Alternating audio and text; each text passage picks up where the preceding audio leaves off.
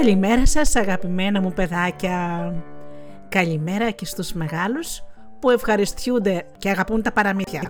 Τα φώτινα καλημεράκια λοιπόν είναι για όλους τους ανθρώπους που είναι παιδιά και έχουν παιδική ψυχή.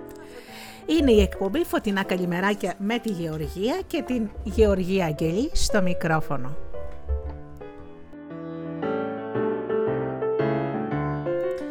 Η δική μου καλημέρα για όλους εσάς με πολύ πολύ αγάπη, γεμάτη παιδικά τραγούδια, παραμύθι, ποίηματα, ιστορίες, παλιά επαγγέλματα και παιχνίδια της Αλάνας, της γειτονιάς που πέσαμε εμείς μικρά.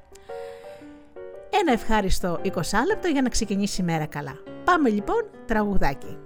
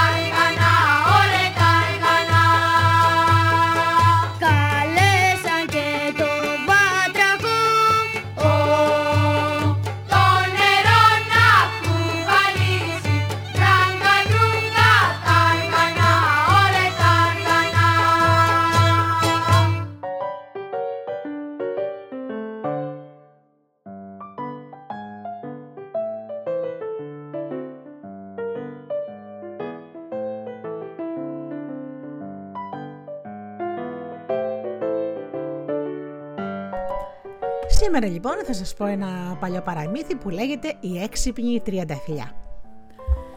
Μια φορά και έναν καιρό ήταν δύο αδέλφια, ο ένας πλούσιος, ο άλλος φτωχός. Ο πλούσιος όμως ήταν πολύ φιλάγε, φιλάργυρος, τσιγκούνης δηλαδή και άπονος. Και όταν ο αδερφός του βρισκόταν σε μεγάλη ανάγκη πήγαινε και του έπαιρνε ό,τι καλό είχε για ένα κομμάτι ψωμί. Έτσι σιγά σιγά του πήρε το χωραφάκι του, το σπιτάκι του, γιατί μια φορά ο φτωχός είχε αρρωστήσει και χρειαζόταν φάρμακα και γιατρού. Έμεινε λοιπόν σε μια καλύβα και δεν είχε τίποτα κακομοίρης. Έξω από τη γυναίκα του που τη λέγανε τριανταφυλιά και ήταν έξυπνη και καλή όσο παίρνει.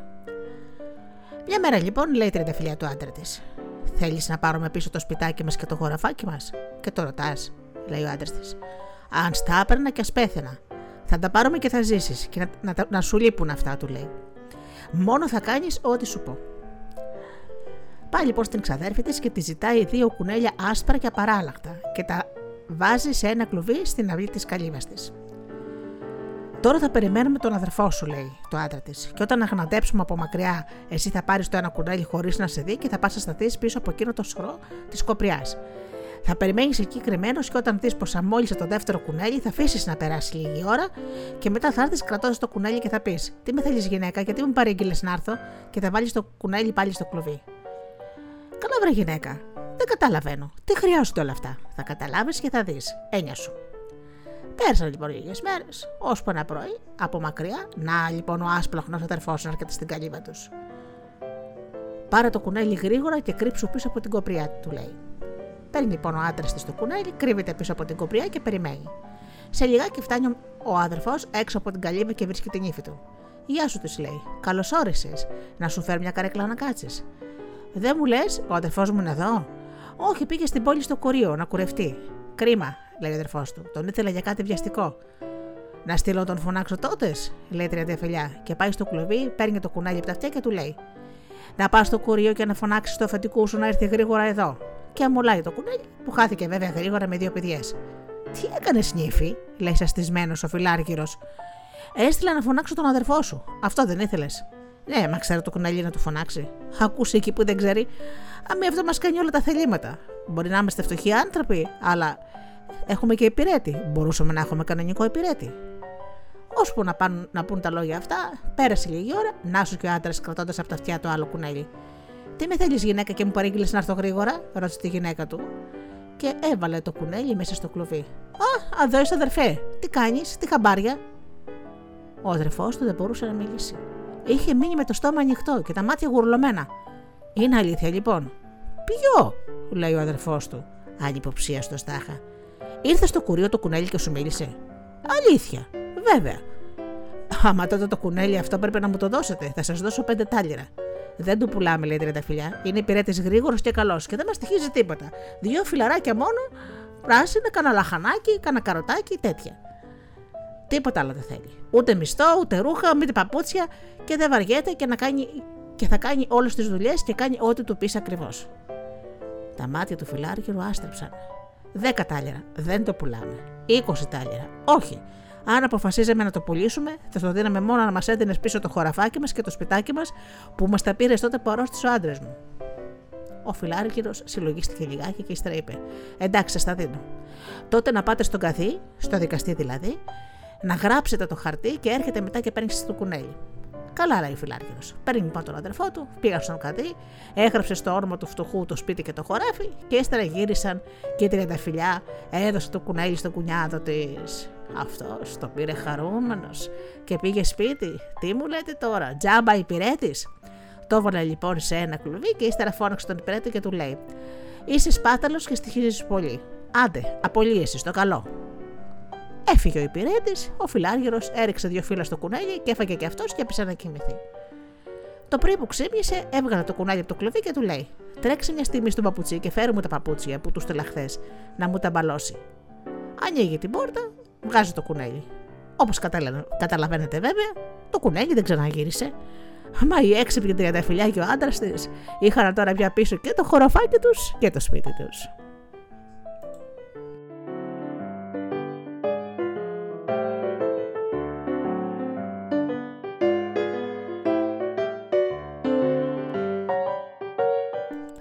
Είδατε λοιπόν παιδιά μου να ξέρετε πάντα ότι οι πονηροί και οι κακοί άνθρωποι που εκμεταλλεύονται τον κόσμο πάλι με πονηριά μπορείς να τους κερδίσεις. Με την καλοσύνη σε αυτούς τους ανθρώπους δεν πιάνεις τίποτα.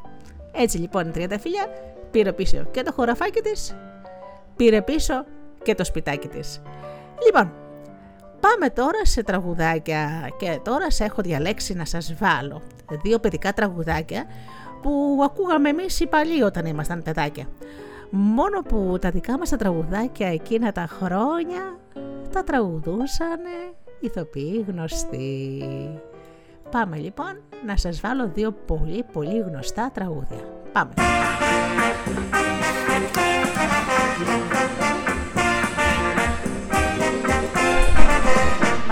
κοτέτσι έχουμε πάρει ένα νέο πετινάρι Ένα νέο πετινάρι Έχει όμορφες τερούγες και μια φωτοτή ουρά. Χρόνο έρχεται και πάει και τις κότες μας τσιμπάει. Και τις κότες μας τσιμπάει. Και φωνάζει κοκορικό. Δυνατά κάθε φορά. Κοκορικό, κοκορικό, κοκορικό, κοκορικό, πετινέ μου πιτσιρίκο με το κόκκινο κορίκο και καβγάρι σε απίκο και την ένα πιτσίρικα που μας κάνει στο μπαρ κοκο κοκο κοκο κοκορίκο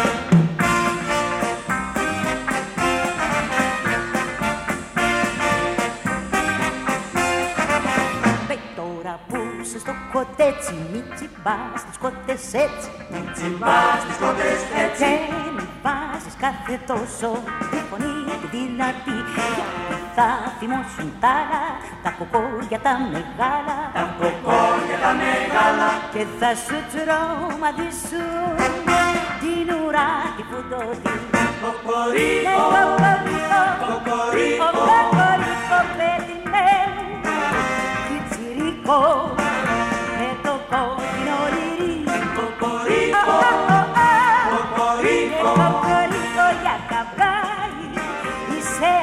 κοκορίκο, παιδί μου, πιτσιρίκο, που μας κάνεις στο βάρη.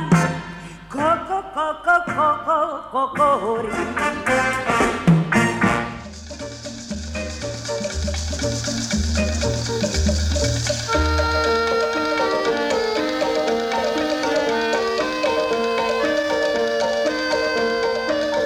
Ένα χρυσό ψαρό μέσα στη γυάλα και μια γατούλα μουρλια φιλικό.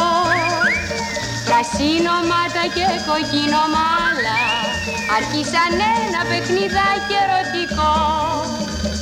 Η γάτα λέει για δες το κοροϊδάκι Επίστεψε ότι εγώ το αγαπώ Μα λέει και το κουτό χρυσό ψαράκι Η κούνια που σε κούναγε πω πω πω πω.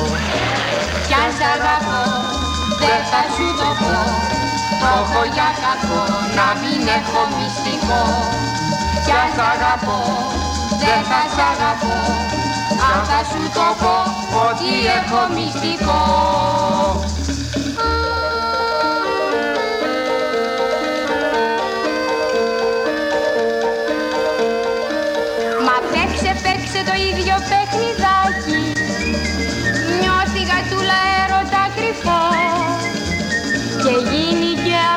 το κοροϊδάκι Κι ατσίδα έγινε το ψάρι το χρυσό. Αυτά τα λέει ένα τραγουδάκι Που τραγουδιέται σε εύθυμο σκοπό. Αντί να φάει γάτα το ψαράκι Το ψάρι τρώει τη γατούλα που αγαπώ. Κι αν σ' αγαπώ, δεν θα σ' αγαπώ αν θα σου το πω ότι έχω μυστικό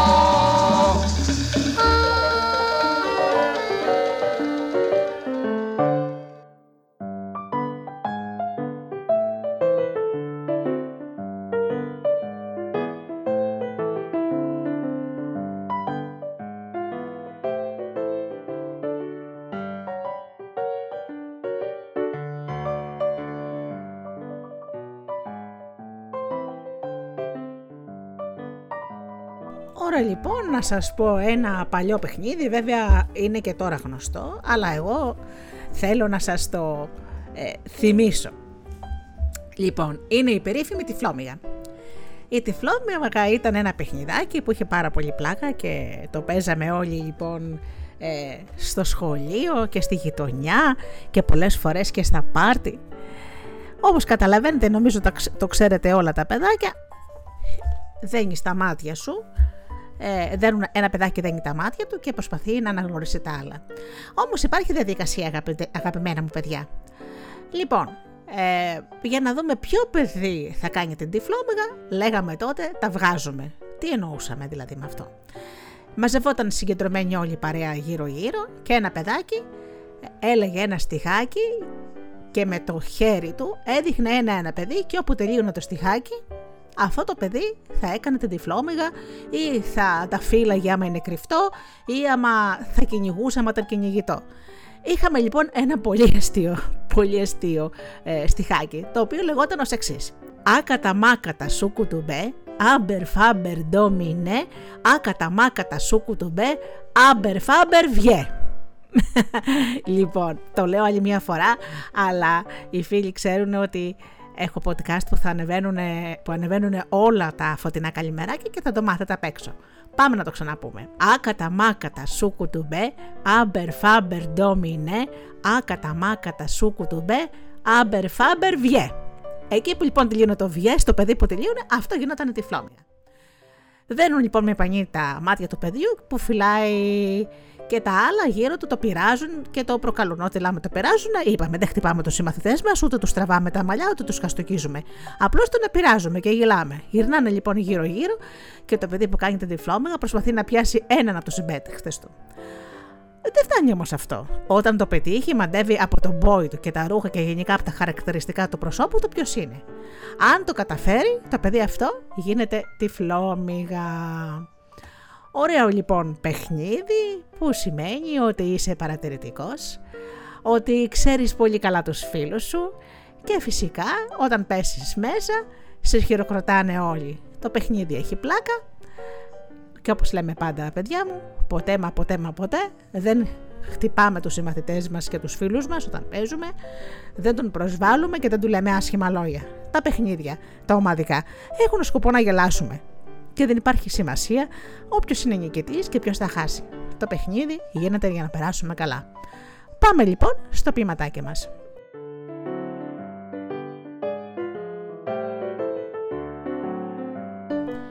Η άνοιξη του Πορφύρα.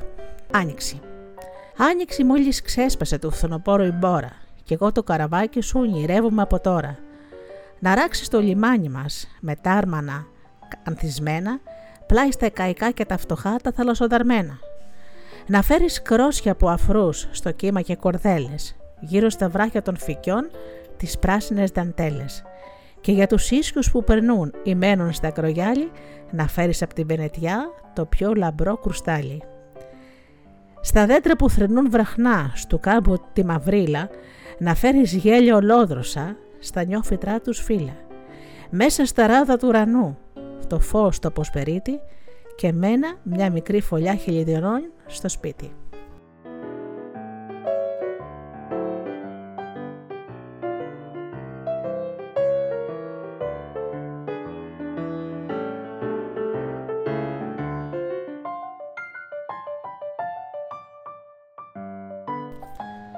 Και τώρα λοιπόν να σας πω για ένα επάγγελμα πάρα πάρα πολύ παλιό νομίζω ότι ακόμα υπάρχει, αλλά σε άλλη μορφή.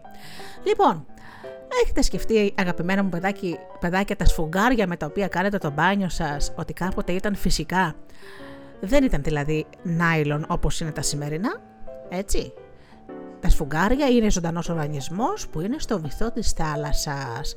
Σίγουρα τα έχετε δει κάπου. Ή αν δεν τα έχετε δει και δεν ξέρετε πώς είναι, θα ζητήσετε από τη μαμά σας και τον μπαμπά σας να σας δείξει πώς είναι το φυσικό σφουγγάρι. Είναι λοιπόν ζωντανός οργανισμός και φυτρώνει στον βυθό της θάλασσας. Υπήρχαν λοιπόν άνθρωποι που έπρεπε να τα συλλέξουν και αυτοί λεγόταν σφουγγαράδες. Οι σφουγγαράδες λοιπόν, κυρίως σφουγγαράδες υπήρχαν στο νησί ε, της Καλύμνου, οι καλυμνιώτες σφουγγαράδες. Τα παλιά τα χρόνια όμως, ε, ε, παιδάκια μου, οι σφουγγαράδες ήταν ένα δύσκολο επάγγελμα γιατί οι δίτες δεν είχαν τη σημερινή στολή που έχουν σήμερα οι δίτες, αυτή την ωραία, ξέρετε, με τις αντινευστήρες στην πλάτη, ε, τα βατραχοπέδιλα τα μεγάλα και την ωραία στολή, όπως σας είπα, και το κράνος, τότε ο σφουγγαράς έπρεπε να βουτήξει, φορούσε ένα κράνος τεράστιο που ήταν, που ήταν πάμβαρο ε, και το λάστιχο το οποίο έπαιρνε αέρα δεν οδηγούσε σε οξυγόνο, αλλά οδηγούσε στην επιφάνεια της θάλασσας πάνω στο καΐκι. Έπρεπε λοιπόν να βουτήξει με το κατάλληλο δίχτυ και να μαζεύει γρήγορα γρήγορα ε, σφουγγάρια, να ανεβαίνει απάνω να παίρνει μια ανάσα και να ξανακατεβαίνει. Οι καλυμιώτες λοιπόν ήταν υπέροχοι σφουγγαράδες. Βέβαια το κακό είναι ότι πολλές φορές από έλλειψη οξυγόνου παθαίνανε αναπηρίες. Γιατί να ξέρετε ότι μπορεί να μείνεις ανάπηρος από αυτή τη δουλειά όπως μένανε και πολλοί. Άλλοτε πάλι αυτοί που ήταν γεροί οργανισμοί ζούσαν πάρα πολλά χρόνια. Η προετοιμασία λοιπόν για να ξεκινήσουν να πάρουν σφουγγάρια κρατούσε δύο μήνες. Έπρεπε τα πλεούμενα, οι βάρκες και τα λοιπά, να, αυτό που λέμε να βαφτούν στην ε, γλώσσα των ναυτικών λέγεται να καλαφατιστούν, να, δηλαδή να τα συμμαζέψουν, να συντηρηθούν, ε, να κλείσουν τρύπες ενδεχομένως, ε, να τρίψουν τη, τη στριδόνα. Η στριδόνα είναι στο μαζεύεται στο κύλο μέρος της βάρκας ή του πλοίου που είναι μέσα στη θάλασσα που κολλάνε χιλιάδες τρίτια και πρέπει κάποιος να ταξίσει με επιμονή για να καθαρίσει.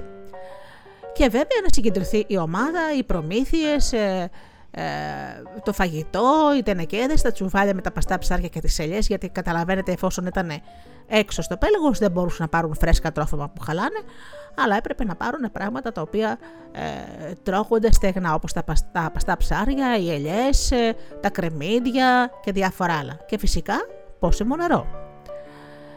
Έτσι λοιπόν ε, παίρνανε την ομάδα μαζί, βέβαια στο τσούρμο, πολλές φορές, τσούρμο λεγόταν η ομάδα, ε, μπορεί και να υπήρχαν και παιδιά, βέβαια. Ε, να ήταν δηλαδή 12 χρονών. Ε, η οικογένεια των Σφουγγαράδων μάθανε τα παιδιά τους να βουτάνε από πολύ μικρή ηλικία. Παραδείγματος χάρη από 7 ετών. Να κάνουν δηλαδή μακροβούτια και να μπορούν να κρατάνε πολλή ώρα την αναπνοή τους κάτω από την επιφάνεια της θάλασσας. Έτσι λοιπόν ξεκινούσαν όλοι μαζί για να μαζέψουν σφουγγάρια που αυτό γινόταν όμως τελετή. Ο παπάς αγίαζε, έψελνε και όλη, όλο το χωριό ε, ήταν στην ε, προκυμαία και αποχαιρετούσε τους σφουγγαράδες. Έτσι λοιπόν ξεκινούσαν όλοι μαζί και η διάρκεια του ταξιδιού ήταν πάρα πολλοί μήνες ταξίδι. Και σε αυτό ε, το διάστημα, όπως είπα, συμμετείχαν όλες οι, όλοι οι άντρες του νησιού, εκτός βέβαια από τους ηλικιωμένους και τα μικρά αγοράκια. Ξεκινούσαν λοιπόν και οι βουτυχτάδες ε, ντυνόντουσαν καλά γιατί να ξέρετε ότι όταν φτάνει στη θάλασσα ανοιχτά το βράδυ είναι πάρα πολύ κρύο, φέρναν μαζί τους πανοφόρια ε, και ξεκινούσαν. Φοβόντουσαν βέβαια να ξέρετε οι οικογένειες γιατί αυτή η δουλειά των βουτυχτάδων ε, βουτούσαν γυμνοί και όσο βάσταγε η ανάσα. Ε, για να πάνε πιο γρήγορα είχαν στο ένα χέρι περασμένη μια θηλιά της σκανταλόπετρα, μια μεγάλη πέτρα δηλαδή που προσθέτει βάρος και στη σήμη ε, τη λέγανε καμπανελόπετρα και μπορεί να φτάνανε μέχρι 30 οριές βάθος. Η οριά δεν είναι όπως το μέτρο, είναι ε, κάτι περισσότερο νομίζω. Έπρεπε λοιπόν να τριγύσουν ε, τα σφουγγάρια, τα οποία σφουγγάρια όμως είχαν ποικιλίες. Λεγότανε ματαπάδες, λαγόφυτα, καπάδικα, τσιμούχες και τα πιο εμπορικά από τα 600 περίπου είδη σφουγγαριών που υπάρχουν στη Μεσόγειο. Όπως καταλαβαίνετε πηγαίναν στην ε, Μεσόγειο. Όταν η ανάσα τους ε, κόντευε να τελειώσει, τράβαγαν συνθηματικά το σκηνή που τους ένωνε με το σκάφος και τους τραβούσαν απάνω. Και πάλι κάτω, μόλις πέραν μια ανασούλα. Νηστικοί όλη τη μέρα για να μην βαρύνει το στομάχι τους και δεν μπορούν να κάνουν ε, τις βουτιές. Τρώγανε λοιπόν κρίθινες κουλούρες και καβουρμάς. Καβουρμάς είναι ένα είδος ε, χοιρινού με λίπος, τα οποία το τσιγαρίζανε και το κρατάγανε σε τενεκέδες και μπορούσε να κρατήσει πάρα πολλά χρόνια. Ε, το 1837 εφευρέθηκε το σκάφαντρο, αυτό που σας είπα προηγουμένως. Το λεγόμενο ήταν αγγλικό. Ήταν δηλαδή ε, ε, μια στολή η οποία είχε όπως σας είπατε τεράστια κάσκα και οι ντόπιοι σφουγγαράδες ενθουσιάστηκαν βλέποντας αυτή τη λαστιχένια στολή με το χάλκινο θώρακα, τη χάλκινη περικεφαλαία και το γυάλινο παράθυρο που τους επέτρεπε να βλέπουν τα σφουγγάρια και το λαστιχένιο αυτό το, ε, το, το, σωλήνα που συνδεόταν με το σκάφος και την αεραντλία τα βαριά μεταλλικά παπούτσια, τα μολυβένια βαρύδια στο στήθος και κατέβαιναν πιο γρήγορα στο βυθό, γιατί όπως καταλαβαίνετε το να βουτάσει γυμνός και μόνο με την ανάσα σου, αφενός μεν δεν μπορεί να το κάνεις πάρα πολύ ώρα, ε, αυτό προϋπόθεται να κάνεις πάρα, πάρα πολλές βουτιές. Αυτό λοιπόν λιγόταν σκάφαντρο η πρώτη ε, στολή. Το φοράγαν λοιπόν οι σφουγγαράδες ε, σε όλα τα δωδεκάνησα και αργότερα στα νησιά του Αργοσταρονικού. Μόλις βότεκε λοιπόν ο Σφουγγαράς, έπρεπε να καταπίνει, ιδάλω θα πόναγαν τα αυτιά του. Ε, και ακόμα κατά τα διαστήματα να χτυπά το κεφάλι ε, τη βαρβάρα, δηλαδή την, τη βαλβίδα εκτόνωση στο εσωτερικό της περικεφαλαίας για να βγαίνει ο παραπανήσιο αέρας που έστελναν συνεχώς με το μαρκούτσι, περιστρέφοντας μια χειροκίνητη αντλία, μια διπλή ρόδα. Δύο ναύτες πάνω στο σκάφος δηλαδή, οι οποίοι λεγόταν ροδάδες, επειδή γυρίζαν τη ρόδα και αφού γέμιζε το σακί του με σφουγγάρια, έδινε πάλι σύνθημα, δηλαδή τραβούσε το σκηνή με τέτοιο τρόπο που να καταλάβουν πρέπει να το τραβήξουν απάνω. Και εκεί συνήθως γινόταν το κακό. Η ανάδυση έπρεπε να γίνει σταδιακά και αργά, ώστε να επιτευχθεί η αποσυμπίεση που λέμε, αλλιώς παραμόνευε η νόσο των διτών, το άζωτο που έχει εισπνεύσει από τον ατμοσφαιρικό αέρα, είχε αποθηκευτεί συνήθως ε, στον οργανισμό του δίτη και γινόταν πολύ γρήγορη, ανάδε- όταν γινόταν πολύ γρήγορη η ανάδεση προκαλούσε ζάλι, απώλεια αισθήσεων, λιποθυμούσαν δηλαδή και καμιά φορά παράλυση όπως σας είπα ή και θάνατο. Αλλά όπως καταλαβαίνετε ήταν τολμηροί άνθρωποι και η δουλειά πήγαινε καλά. Τα σφουγγάρια πουλιόντουσαν πανάκριβα, να το ξέρετε, στο εξωτερικό. Ήταν ένα είδος πολυτελείας. Ο βυθός γεμάτο ζωή. Οπότε ε, φούλαρε το, μηχανο, το μηχανοκάικο, έπιανε στεριά με τα σφουγγάρια και έπρεπε τα, να, τα, να τα καθαρίσουν. Ε, ύστερα να τα λιάσουν, να τα ασπρίσουν.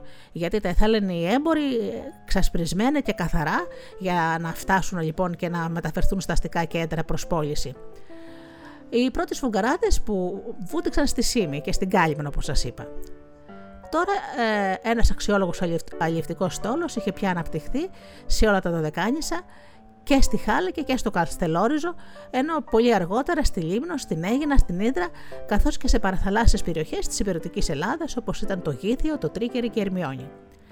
Έτσι λοιπόν, ε, μεγάλωσε αυτή η δουλειά, η αμοιβή δηλαδή που έπαιρνε ο Σφουγγαράς, το ρεγάλο που λέγεται στην καθομιλωμένη, ανάλογα με την ειδικότητα, αυτός που κρατούσε το παρκούτσι, αυτό που λέμε που ανέπνε, έπαιρνε και αυτό στην αμοιβή του, ο ροδάς που γύρνε για τη ρόδα, ο τεχαντήρης, αυτός που οδηγούσε το σκάφος, ο μοτορίστας, ο κολοσουζέρης, ο ατματζή, επίσης αλλά και ο δίτη που βούταγε γυμνός και αργότερα, όπως είπαμε, φόρεγε τη στολή. Τους έμπειρους δίτε τους καπάρωναν όλοι οι καπετάγοι και τους πλήρωναν πολύ μεγάλη αμοιβή για να τους έχουν και τους πληρώναν και μάλιστα ακριβά.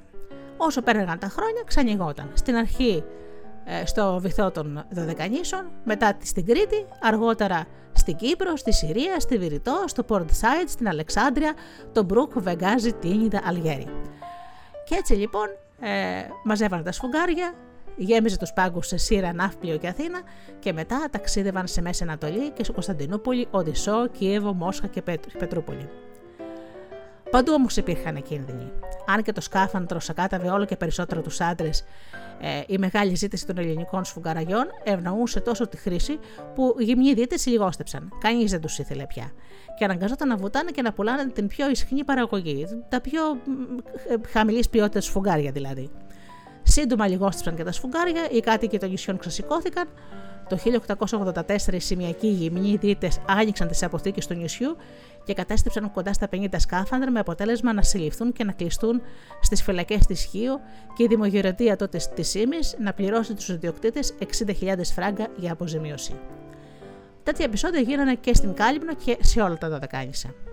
Το 1892 στην Κάλυμνο φτάνει σαν επισκέπτης ο Λιθουανός καθηγητής Σαρ Φλέγα, ο οποίος αυτός, αντικρίζοντας τη φρίγη και την όσο των διτών από ανάπρου και χείρες και χαρακαμένα ορφανά, συγκλονίστηκε και αφιέρωσε τη ζωή του σε μια σταυροφορία για την απαλλαγή των σφουγγαράδων από την κατάρα του σκάφανδρο και την επιστροφή στις παραδοσιακές μεθόδους της σπογκοαλία. Με, με φετερία την Κάλυμνο. Άρχισε λοιπόν ο Φρετζέλ να επισκέπτεται όλες τις χώρες της Μεσογείου και να ενημερώνει με ομιλίες και συνέδρια και άθρας σε εφημερίδες τις συνέπειες από τη χρήση του σκάφανδρου. Έτσι λοιπόν, λίγο πριν την Ανατολή του 20ου αιώνα, ε, πετυχαίνει αυτή την απαγόρευση στη Σάμο, στην Κρήτη, στην Κύπρο, στην Αίγυπτο και στην Τινησία. Το 1902 απαγορεύουν τη χρήση του και οι Οθωμανοί, στους οποίους ανήκαν ακόμα και τα Δωδεκάγιστα τότε, σχεδόν σε όλη τη Μεσόγειο ε, εκτός από την Ελλάδα, όπου γίνονται ακόμα διαβουλεύσεις.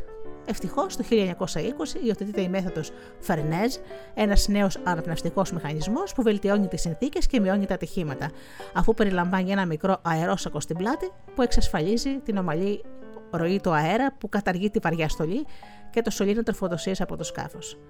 Τη δεκαετία του 70 αναρρείται κάθε προηγούμενος τρόπος, καθώς εμφανίζεται ο λεγόμενος Ναργιλές, μια προηγμένη στολή βατραχανθρώπου, στην οποία παρέχεται όσο αέρας χρειάζεται ο δίδυ από ένα αεροσυμπιεστή στο σκάφος. Ωστόσο, ο ποδεκατισμός του αρσενικού πληθυσμού των νησιών, με συνδυασμό τη μόλυνση του 1986 που κατέστρεψε μεγάλο μέρος οικισμών των θαλάσσιων ασπόντιλων, στα οποία ανήκουν και τα, τα σφουγγάρια, οδηγούν το επάγγελμα του σφουγγαρά σε παράκμη. Έτσι λοιπόν να ξέρω ότι σιγά σιγά ε, αυτό το επάγγελμα όπως σας είπα αρχίζει και εκλείπει, οι πιο πολλοί μέναν ανάπηροι, έστω, έστω και μια μικρή αναπηρία. Επίσης βγάζανε εξανθήματα στο δέρμα τους, ε, το οποίο τους έφερνε φαγούρα φοβερή, φλεβική απόφραξη, λεμφοειδήματα δηλαδή σε, κάποιους, ε, σε κάποιες, ε, τα λεμφοειδήματα είναι κάποια σημεία στο σώμα μας που περνάει η κυκλοφορία του αίματος, φυσαλίδες ε, και εμβολή, ακουστική αρτηρία, σίγουρα κόφωση και βέβαια και ο νοτιαίος μυελός. Ε, αυτή η δουλειά δηλαδή κυριολεκτικά τους σακάτευε. τότε έπρεπε να βγάλουν χρήματα και δεν τους ενδιέφερε. Κάποιοι επιβίωσαν, κάποιοι όμως δεν τα κατάφεραν. Και έτσι τώρα πλέον τα σφουγγάρια, ε, αυτά που βλέπετε τα φυσικά, είναι κάπως λιγότερο και εφευρέθηκε το nylon σφουγγάρι, όπου πλέον ε, το χρησιμοποιούμε όλοι και τα παίρνουμε από το σούπερ μάρκετ. Αυτά λοιπόν παιδάκι.